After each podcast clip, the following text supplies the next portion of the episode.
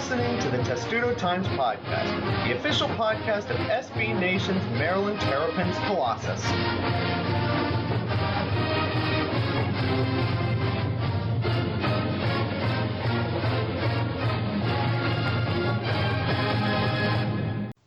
And welcome back to the Testudo Times Podcast, episode 39. Maryland basketball season has fallen off a cliff.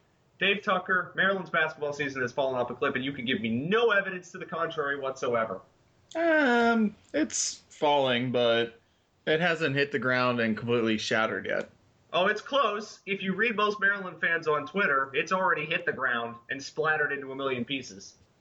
Because getting blown out in, in Assembly Hall in Bloomington is apparently the end of the world.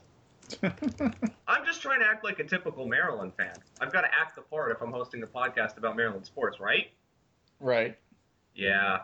But joining us today, special guest, he's been on the podcast once when we started the Big Ten conference season to talk about how the conference lay of the land was going to shake out. And Thomas Beindit is now back. And Thomas, I went back and listened to our show from December a couple of minutes before we started recording. God, that was two and a half months ago. It feels like it was yesterday. And most of what we said on that show did not actually happen. yeah, yeah. Uh, so goes the Big Ten season, I guess. Maybe the conference is better than we thought it was, or it's worse, or college basketball on the whole is not very good. Uh, what What's the general explanation for chaos? I guess. Yeah, I mean, I, I definitely think that's that's a general sense across the country is just yeah, unpredictable play, uh, teams that look good for a week and then look terrible. But um, I, I, think as far as the Big Ten goes, it, it's really a mix of uh, good, kind of okay, and absolutely horrible. Um, and uh, luckily, the Big Ten has more of the good and okay teams than the absolutely horrible teams. But the two absolutely horrible teams drag down the entire bunch. Yep, yep. oh, those two are amazing, and Maryland lost to one of them. Anyway, uh, Dave and, and Thomas, excuse me. Let's recap Maryland's last two games quickly. I don't think there's much to say about Illinois other than Maryland actually blew out a team they're supposed to blow out. That was kind of nice. Yeah, it was good to see them um, play well like that at home on senior night. Uh, Jake Layman had a great game. Um, it was good to send those guys out on a high note. I think they were looking for a game like that, and once again gave us hope that maybe they'd turn the proverbial corner and were ready to hit March with a huge stride. But then the Indiana game happened, and it, honestly, Maryland. I mean, they did. I mean, they lost that game by 18 points, but they did a lot of good things in that game, and Indiana just did a lot of things a lot better. We'll get to that game shortly, but the one thing about the Illinois game that was amazing was Jake Layman's grandmother dabbed unintentionally or intentionally, I have no idea, but she dabbed. That's the most memorable part of that game for me, isn't it? Dabbing grandma. Uh, that's going to be a meme on the internet soon if it hasn't already become one. Although I guess the meme time frame for it to become viral probably passed a while ago. We're recording this Tuesday night, the week after it's happened. But yeah, the Illinois game was kind of boring because Maryland destroyed them. But another white guy who doesn't usually play well played well. Maverick Morgan, that was hilarious oh well, it's going to be a trend and it's going to happen again in March, so I've already mentally prepared myself. But now we should talk about Indiana. Maryland actually started that game pretty well. They were hitting shots. Jake Layman was doing some good things defensively. Maryland was getting offensive rebounds, and then they just gradually got overwhelmed by a Hoosiers team that is amazing to think that they lost to Wake Forest earlier on this season. Wake Forest is already out of the ACC tournament. They finished 13, uh, 14th in the conference, excuse me. They're already out, and Indiana lost to them in November. It's weird, but on the Maryland side, Dave, what were the things you liked about that game and the things that are giving you hope for the conference tournament?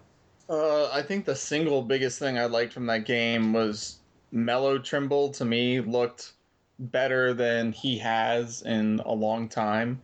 Um, it, it, was just you saw kind of vintage Trimble and some of the shots that he was taking and making, and his willingness to drive to the hoop and score. The, some of those things are just things you haven't seen from him lately. Uh, he had a couple pull up threes. that I really think he hasn't been doing as much lately, and he was also making those shots. So I think that was one of the more promising things um, from that game.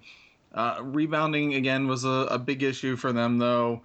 Uh, turnovers. Uh, it seemed like there were some hustle plays, um, boxing out issues on uh, on rebounds. Um, Indiana had at least two real easy tip ins after a missed shot.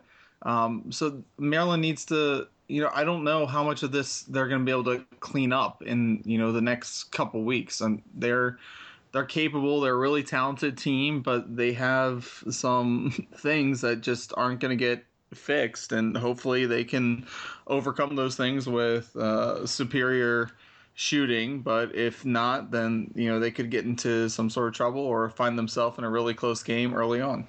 I'm going to basically chalk up all of the problems we've just talked you just talked about, Dave, as things that are going to pop up probably, and we can't really we can complain about them, but to get worried about them now is it's kind of worthless because they're probably going to happen anyway.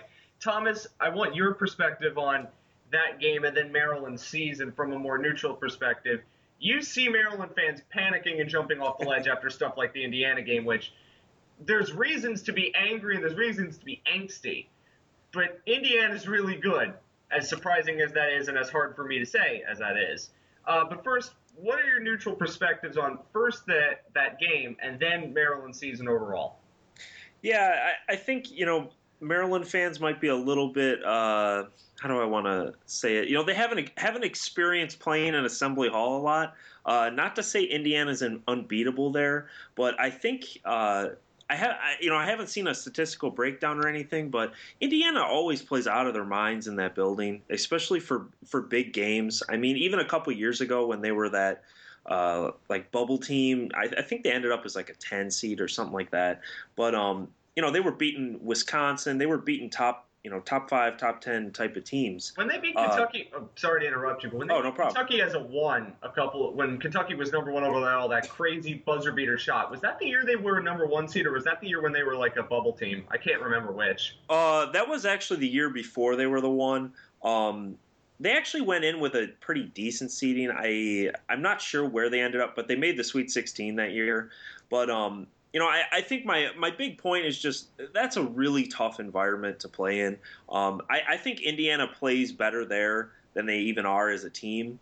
Um, but with with that kind of in in mind on the record, so to speak, um, I think Maryland. You know, I, I, agree with Dave. They had some positives, they had some negatives. I think Melo Trimble sort of getting back into his groove was a was a big positive, but um, Indiana just lit them up uh, defensively. You know, they got 1.2 uh, seven points per possession, uh, and, and, typically Troy Williams is a big indicator of you know if Indiana's getting out in transition. Uh, you mentioned the tip-ins. You know, he's he's always kills people with those. But um, yeah, you know, he had a big game, and and I, I don't necessarily think it's a it's a panic type of game. I know uh, Maryland fans may not agree with that opinion. They don't. Trust but, me, they don't. Yeah, but I, I, I think that's one of those where you know it might you know, it probably fell at a bad time for Maryland, but uh, that's probably a loss for almost anyone. I mean, Indiana is undefeated at home this year, but um, as far as Maryland overall, I, I, still think this is a really good team. They they clearly have flaws here and there. You know, their lineup I don't think is necessarily the the best fit. Um, you know, a lot of people have talked about that maybe Jake Layman fits better at the four, you know, at this level than the three. Um, you know, I guess that's up for debate. But I still think this is a good team. I still think they uh, they still are top five, you know, in the country in terms of talent uh, and depth. And I think uh, I still think this is a dangerous team in March. I'm not sure how they factor into the Big Ten tournament here, but uh, I, I, still wouldn't be shocked to see this team uh, go deep. It's interesting you talk about Indiana as a great team at home because you could almost say the same about Maryland. They play above their level at Xfinity Center than they do on the road because they're not a very good road team. We mentioned last week they haven't won a road game against a ranked team in eight years. That includes the ACC days. The last time they beat a road team, uh, beat a team on the road, excuse me, that was ranked was actually number one North Carolina back in January of 2008. So it's been a while. And Maryland in the Big Ten has only one home loss in conference play, so that's kind of quite a lot of it. There's a something, Dave, that I've been thinking about in the last couple of days after the loss against Indiana, and that's the idea that maybe with all of this talent that Maryland has, and they have so much of it, maybe it just doesn't fit together. And no matter what Mark Turgeon does, and you can have complaints about how he runs his team on offense, maybe some of the talent just doesn't fit together. And no matter what you do, you can't fit square pegs into round holes. I mean, that's certainly something that you could consider. Um, that this team had a lot of new pieces uh, coming in that hadn't played together before. Uh, Rasheed Sulaimon, Robert Carter. This is his first year since transferring here that he was eligible. Diamond Stone. Um, and, you know, Maryland has really kind of gone to a shorter bench recently, and they've tried doing a smaller lineup to uh, ease things over. You've seen Jalen Brantley getting more involved, uh, getting more minutes. Uh, so I think they're trying they're trying to do things to figure to figure stuff out, but you know they're facing instances where um, and Matt Ellentuck is going to have a piece on this soon where you know they they're really stagnant on offense and they don't appear to actually be running any kind of cohesive play. I mean, Matt told me there there were at least one time when they had Maryland had a possession and went the full shot clock without the ball going inside whatsoever. So I I don't know what the reason is for that. Um, I know Mark Turgeon's a smart guy. He knows will forget more about basketball than I'll probably ever know in my life. Um, but it's still, you know, you sit back and you look at some of these things and just wonder kind of what's going on. It's worth mentioning this because what Matt is going to write about is something that I was told back in November. I'd seen people who know more about basketball than I do in terms of tactics and how things work on the court. They were telling me Maryland doesn't run any offense. They just kind of run the little ISO, the pick and roll, set a screen for Melo Trimble and hope he gets an open look kind of thing. And there are a lot of times where I just wonder why is Maryland not using their size inside on the offensive end. On the defensive end, they get beaten a bit, they have rebounding issues, but they at least use their size properly. But there were multiple instances, I've talked about this on the podcast before, when Maryland against smaller teams did not use its size on offense and it put them into a lot of trouble. Thomas, again, you've watched a number of Maryland games now from a neutral perspective. You don't have the incubation of Terpness that we do. Uh, what do you think about all of this? Um, yeah, I mean, you know, as I was talking about, I, I, do think in general there are, you know, some fit issues. You know, I think at the college level, Layman probably would fit better at the four. But, you know, I, on the other side of the coin, uh, you know, you got to put your best five players out there. And if, if he kind of has to play out of position, you know, he has to play out of position. Um, as far as the, the running sets and, and so on, um, you know, I, I'm not sure I buy into it as much just from the fact that – you know, when you have a player like Melo Trimble, when you have a guy like Robert Carter who, who can create their own shots, they have that much talent. Um, I think sometimes when you force them into these forced sets, uh, it can kind of take them out of their flow.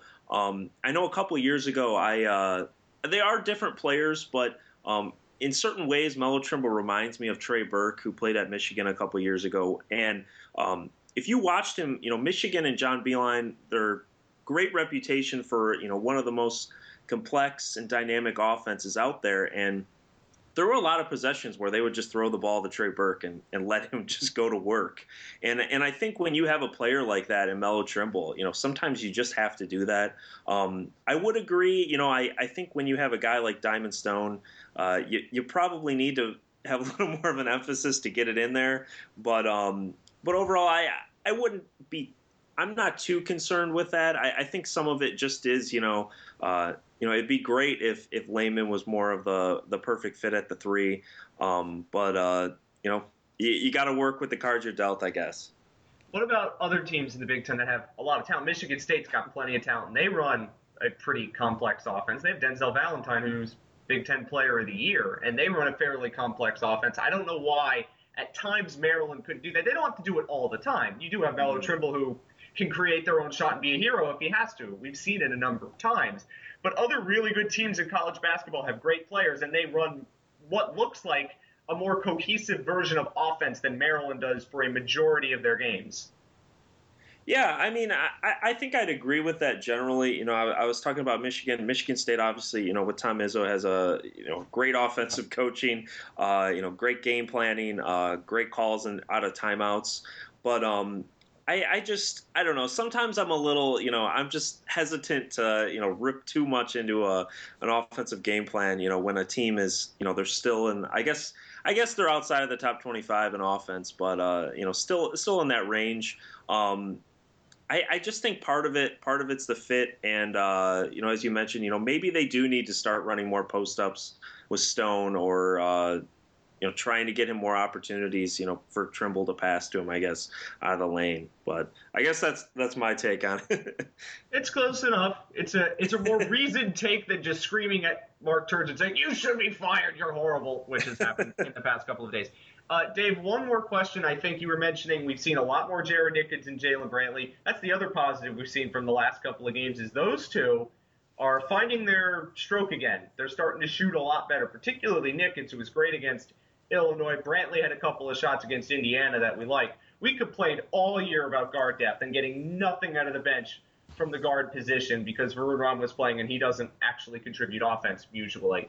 Uh, that's another positive, and really the only positives right now is that Maryland's backcourt seems to be clicking in a way we haven't seen it click for quite some time. Yeah, definitely. I think the the biggest issue with their backcourt right now has been some inconsistency with uh, Rasheed Sulaimon, and he he not only struggled on offense against Indiana, but he had some really bad defensive lapses in that if game. You, if you don't mind me interrupting, I'm sorry, I don't like doing that, but there was the one play where he took a swipe, I think, at Yogi Ferrell. I can't remember exactly the player, but he took a really wild swipe at midcourt, then got blown right by, and it was an easy basket. And you're just like, what are you doing? What possessed you in the moment to do that? And Rasheed Sulaimon's Maryland's best perimeter defender. He would never do that normally. I have no idea what happened in that instance. That's a microcosm of what happened against the Hoosiers, but go on. No, yeah, I mean that's that's exactly correct. Um, he that particular play is just one of those um, pull your hair out. Like, what are you doing? I know you're smarter and better than this. What? What's causing it? But um, but yeah, I mean overall, you Melo Trimble is playing like I said much better than we've seen him play. Jalen Brantley. I mean, I really think.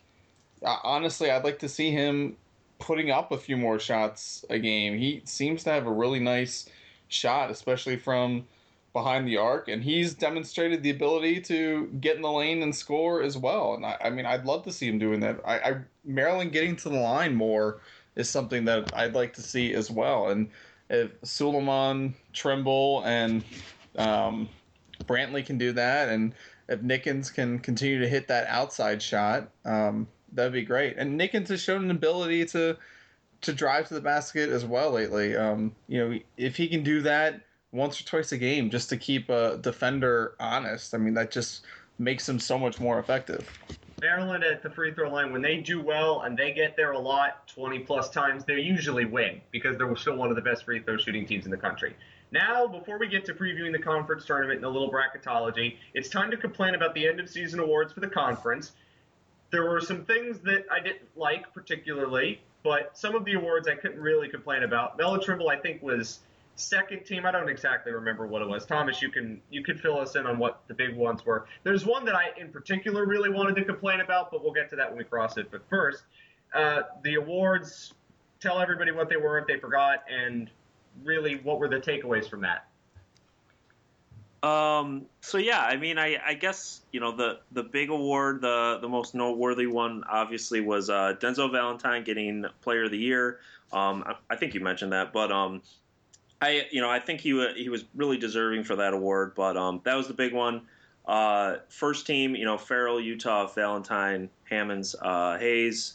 Uh, freshman of the year, Ethan Happ from uh, Wisconsin. Sixth man of the year, Max Bielfeldt, uh, defensive player uh, AJ Hammons. Um, overall, I you know we'll see. You know, you said you, are going to disagree with one, so we'll see. But I'm not. I'm, I'm going to disagree with. It wasn't. It was defensive, but it was the All Big Ten defensive first team. Okay. Okay. That was the problem. I don't know where Jake Layman was in that discussion, but why isn't he there? Jarrod Uthoff is still in Jake Layman's back pocket. Yeah, I um. That that was the one I had the the freshman of the year Diamond Stone went in and out, and that thing against Nigel Hayes from back earlier in February, that probably killed it for him. I understand that. I still think Diamond Stone is a better basketball player than Ethan Happ, but that doesn't really factor into the discussion.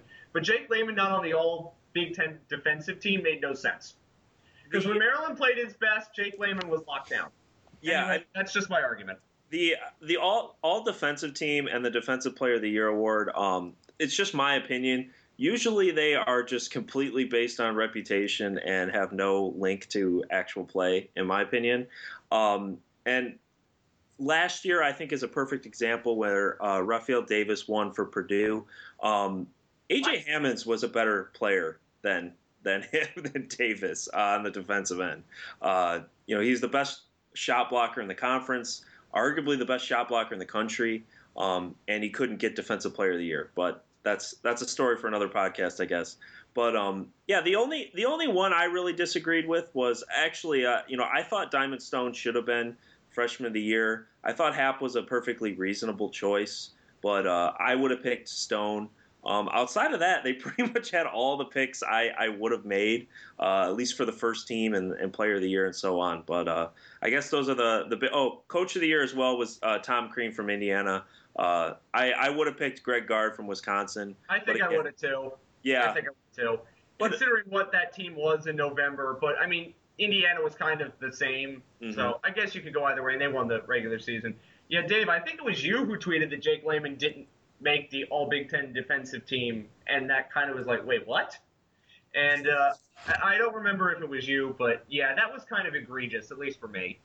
No, I thought that was egregious. Um, Andrew Emmer was talking about it too. We both just thought He who unfollowed me on Twitter, I'm just a little going to say that. Anyway, go on.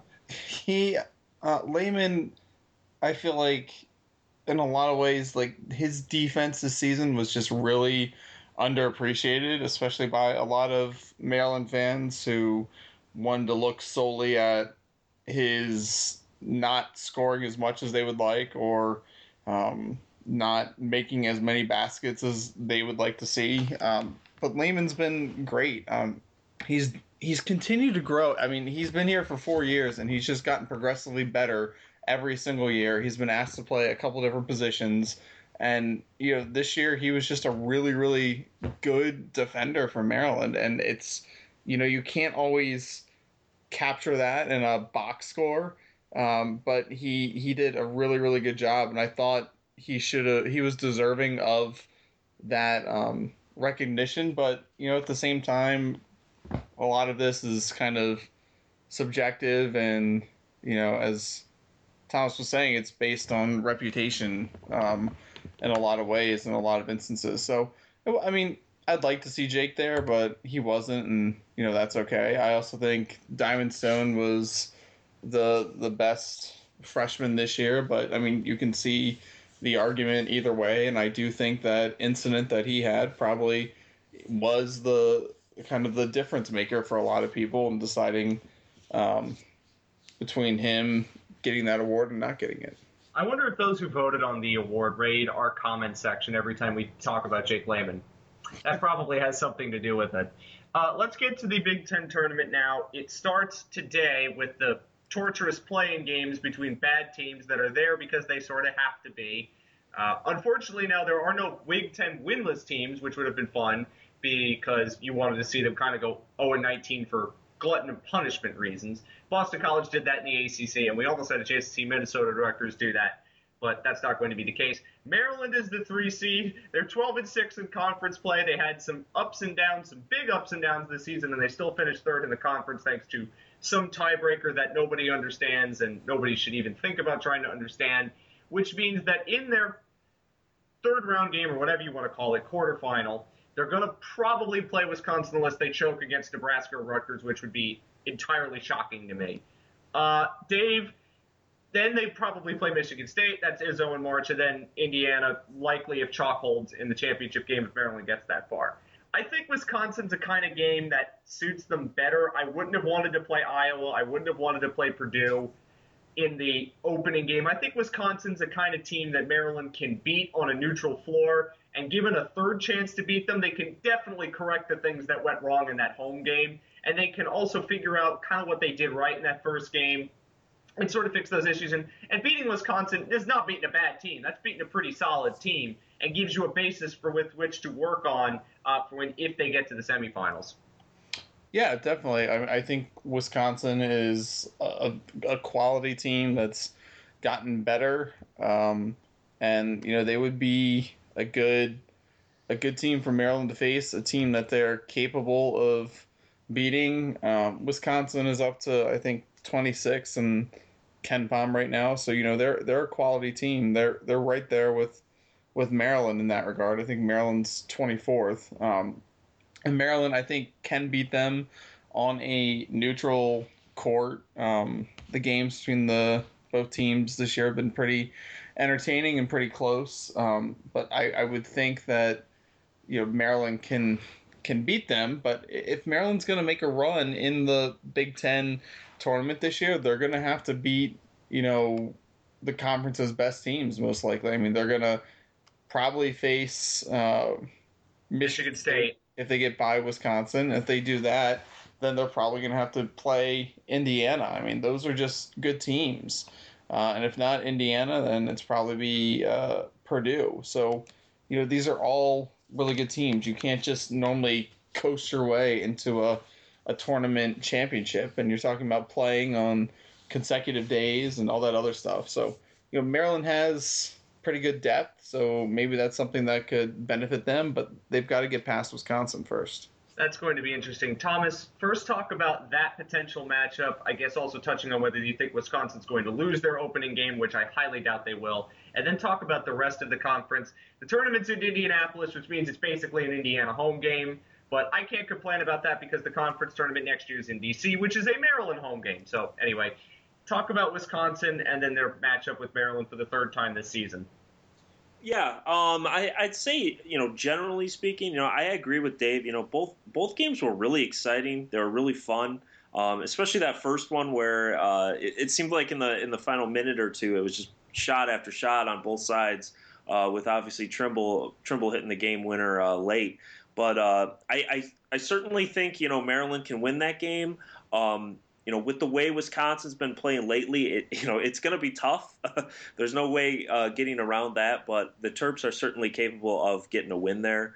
Um, as far as Wisconsin potentially going down before that, um, I know everyone's going to assume they advance. Uh, I, I, think there is some chance they go down. It'll certainly be low, but uh, you know Nebraska played them pretty tough uh, when they played in Madison earlier this year.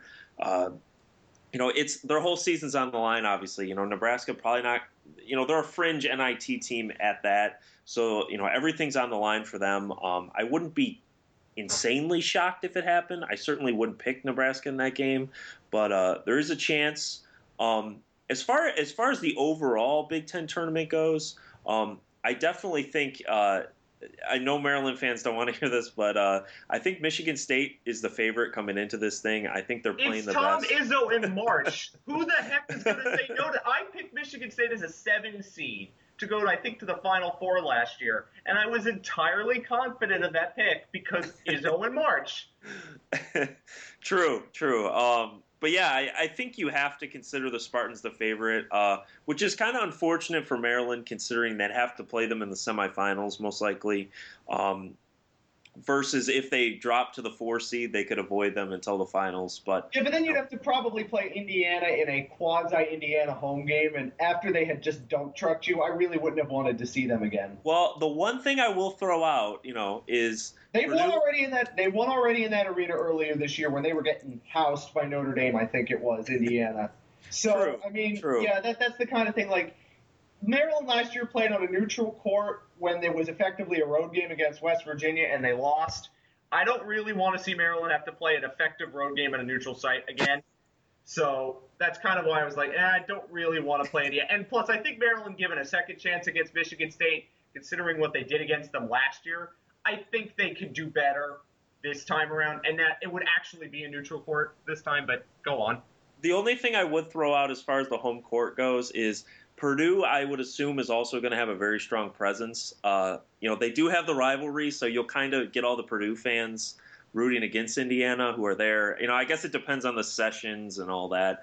But Well, um, they both play early. Purdue and Indiana play early, and Maryland and Michigan State are late. At least on. Oh, yeah. I, I'm just saying, like, if Maryland was the four instead of, you know, shifting everything around, so who knows then. But, um, but yeah, I, I think, uh, know, it, it is, it does kind of suck that they have to play Michigan State so early, um, versus potent, I, you know, I guess the Indiana thing, but, uh, but I think Michigan State clearly going to be a very, very tough matchup. Uh, on the other side, um, you know, Indiana clearly, you know, they're the one seed. You you expect them to kind of move on, uh, but uh, that Purdue Iowa game, which looks like you know odds are it, they're going to match up on Friday. That will be a really fun game. Iowa swept the first two uh, in the series, but uh, clearly they haven't played well over the last month or so, and and Purdue's played pretty well to close the year. So uh, that'll be an interesting one. And then obviously, if it happens on Saturday, Indiana Purdue for a, a second time this year in in Indianapolis would just be awesome. So I uh, personally, I, I think that would be a really a really fun story on the other side. But but overall, I you know I think Maryland certainly has enough to to move on. I think getting past Michigan State's going to be really tough. But uh, outside of that, you know, I I like their odds uh, at least to get to that semifinal game. So, do you see any possible upsets in terms of, say, Michigan beats Northwestern? Do they have a chance against Indiana? That kind of thing. Do, do we see like does Ohio State have a chance to beat Michigan State? Probably not. Like that that kind of thing. Do we see any like crazy upsets? I think last year. I'm trying to think of what happened last year. I'm now looking at said bracket. Uh, Penn State beat Iowa. They upset the the Hawkeyes last year, uh, and then gave Purdue a run for their money. Is something like that going to happen again? Uh, I, I don't necessarily anticipate it. I, I will say I think Penn State has a really good chance to beat Ohio State um, on Thursday. But uh, then you know they're going to run into the gauntlet that's Michigan State, so I'm I'm not sure how worthwhile. They just got killed by them a couple of days ago or something. Yeah, I mean, uh, and and a little a crazy side note as well. Uh, if Ohio State does beat Penn State, it will be the third time in like five games they played Michigan State. So, uh, woo Big Ten scheduling. But um, hooray for the unbalanced schedule for having 14 teams in the conference. Yeah, so a, a little interesting tidbit uh, on that potential matchup.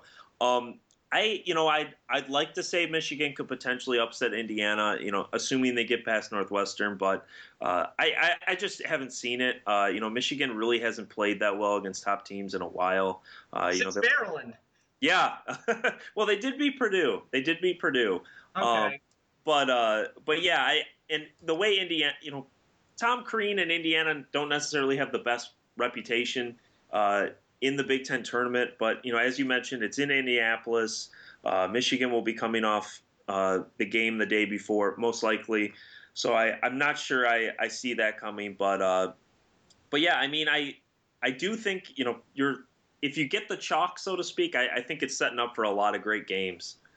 Uh, what would be interesting is, you know, the only coach that Big Ten fans want fired more than Maryland wants Mark Turgeon fired, at least earlier in this year, was Indiana fans wanting Tom Crean sacked. it's the only coach, and Maryland and Indiana fans are kind of like kindred cousins in a way, uh, so to speak. Now, Dave, you've been quiet for a while. I feel bad about that. Let's go to a bit of the bracketology aspects of this for the Terps. They're right now a four or five, depending on where you look. They're mainly a four. Uh, beating Wisconsin probably doesn't change their seeding all that much, but beating Michigan State would. That probably can move them up a seed line. Uh, in order to get from a three, I think their ceiling is a two, depending on how things shake out. Uh, if they go on and run the table, but if they say beat Michigan State, let's for hypothetical sake, do they move up from a four to a three in your mind? Yeah, I think so. Uh, they're going to be a borderline. Um, I Well, think they're right now a borderline four or five. If they Right now, yeah, they're- State, they're probably a borderline three four. they're border. I think they're borderline four or five right now. E- either one of those would not. You know, I'd be shocked if they were not a four or five at this point. Um, if if they lost to Wisconsin, I definitely think they'll be a five. If they beat Wisconsin, then they're looking at a four. If they beat Wisconsin and Michigan State, then you know they're definitely a four, knocking on the door for a three. But I think a, a high three is probably their ceiling, and that's mainly because Maryland, just the teams in front of them, they can't really make up the ground and uh, and catch the teams that are ahead of them that have you know higher quality resumes right now, and you know they, there just aren't enough games left to to make up for any um, differences between those two profiles between some of the teams that are ahead of them right now. So I, even if they won the Big Ten tournament, I, I it'd be questionable as to whether they'd be a two seed or not. I don't think you know they'd probably still be a, a high three, maybe a low two, depending on what other teams do. But they just can't um, they can't get higher than that just because the teams ahead of them are are too good at this point. I, that, I don't think that. Oh, sorry. And and that with Maryland before before that loss to Minnesota, you could say that they didn't have any bad losses, but that loss to Minnesota is a bad loss, and you know that's really hurt them a lot with the seeding. Uh, you know, before they were probably looking at a three or a two, and now with that Minnesota loss, that's really pushing them down to that four or five area. Plus, I mean they they've struggled down the stretch, and I know the committee doesn't look at the timing now, but you know Maryland, in the eyes of a lot of people, is a team that's struggled down the stretch instead of one that's finishing strong, and I think that weighs in the minds of some people whether they admit it or not. Okay, Thomas, a lot of the Big Ten teams right now, Iowa, Purdue, Maryland, even Indiana, are all kind of in that same bunches for seeds. So two questions before we get to the final one. Uh, how many teams does the Big Ten get into the dance? I think I know the answer to this. And then secondly, I mean, Michigan State's pro- could be a one if they win the tournament, but a lot of these teams, the Indianas, Maryland's, Iowas, all of them, they're in that sort of three, four, five bracket. Any of them break out if they have a big tournament? Uh, so I, I guess uh, the first question regarding how many teams get in, uh, you know, it's kind of general knowledge at this point, but I think six teams are locked in at this point, uh, and that's Indiana, Purdue, Iowa, Michigan State, Maryland, and Wisconsin. Uh, and then the the two bubble teams are Michigan, Ohio State. I, I really don't see Ohio State getting in. Um, I think they need two wins to have any shot, um, and really, personally, I think they might even need three.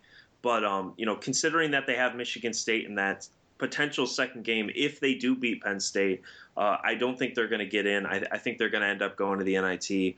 Uh, as far as Michigan goes, Michigan has a very very bizarre resume. Um, no bad losses, three really really good wins, and then just nothing. Um, it's it's odd, but um, if they beat Northwestern, I, I think they're going to be on the you know they're going to be stressed out, uh, so to speak, on on Sunday. I, I think they might get in, they might not, just depending on what happens. Um, and then if they do beat Indiana, obviously they'll get in. Um, my gut uh, right now, I, I, I will say seven. I think Michigan gets in, but uh, it, it's going to be by the you know the, the by the, the problem yeah. is we've already seen bid thieves. We already saw one in the the. Missouri Valley. Potentially, we saw one with Monmouth losing. Uh, we might see one with the West Coast Conference tonight. Who knows? So that could be very interesting as well. So, and finally, I guess on that point, in terms of the other like four that we were talking about, do they move out of that three, four, five range? Uh, the big the big one for me, you know, if they do obviously perform well in the Big Ten tournament, is Indiana, and and the reason I say that is I, I think if you know people can look at they kind of had some roster shakeup. It was due to injury, but um, they've really started you know on that big trend up uh, after that. So I, I think the committee can look back and say, wow, you know, since they they had that shakeup, you know, they won the Big Ten. They either won the Big Ten tournament or made the final. Um, I, I, think having that you know that trophy in their corner uh, for the Big Ten championship really could uh, add that extra boost. Okay, and finally, since we're running a bit long, how many games does Maryland win in the Big Ten tournament, Dave? Uh, man, I don't know. Pro- I you could say none, or you could say three. well, you can say that. I mean, me. I saw in some bracketology they were matched up in a four-five region with Iowa State, and the joke would be that's the lowest floor, highest ceiling four-five matchup we've ever seen. Yeah. I'll say they win. They win one and then lose. They beat Wisconsin and then lose to Michigan State. Thomas, what do you think? Uh, I agree. I, I, think they'll win one and, and fall to Michigan State on Saturday. So that would probably make them a four. which is great news for everybody who has to go out to Denver. At least there's something special in Colorado waiting for you there to melee your Maryland fears. And that's probably a sign that this podcast should end, considering the joke I just made. Uh, Thomas, thank you. Uh, briefly, you're going to be covering all the Big Ten teams in the tournament, I would assume. Where can people find your work and find you on the Twitter machine? Uh, they can check us out at uh, btpowerhouse.com. Uh, I'm, you know, we're linked on Testudo Times as well. If you go to like the other blogs, um, you can follow me on Twitter at tbeindit. Uh, and as you mentioned, you know, we're covering every game, preview, recap, um, breakdowns on every team throughout the whole Big Ten tournament and beyond, presumably. Yeah, yeah, and obviously, you know, through the NCAA tournament, NIT, you know, depending on where all the Big Ten teams end up. I should ask this one more question. Is this the year the Big Ten finally gets a national champion? It's been 16 years, and if anybody tells you Maryland in 2002, that doesn't count. Um, yeah, screw it. I'll, I'll say yeah. Um, it's just, it's so hard to predict this year in college basketball. Everything's just a mess. Well, Michigan State's playing really well, so, and it's Izzo in March, as we said. And Dave, I think people know where they could find you by now. I hope so. Uh, I do. Uh, there was something you tweeted earlier, a uh, picture from your office today. Was that the Boston College band in like the courtyard in front of your offices? They were in Thomas Square doing some sort of practicing before tonight's game. Tonight, you mean earlier today, and they lost. Earlier today. They probably yesterday. performed in front of more people in Thomas Square than they did at most BC home games this season.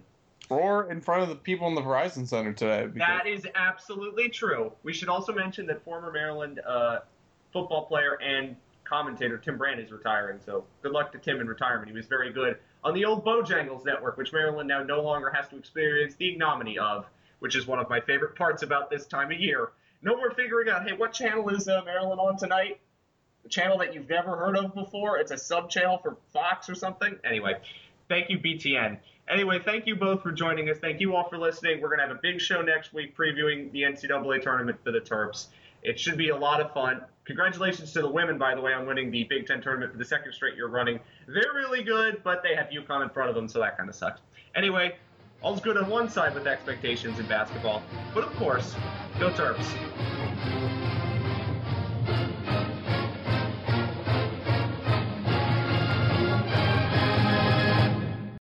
For the ones who work hard to ensure their crew can always go the extra mile, and the ones who get in early so everyone can go home on time there's Grainger, offering professional grade supplies backed by product experts so you can quickly and easily find what you need.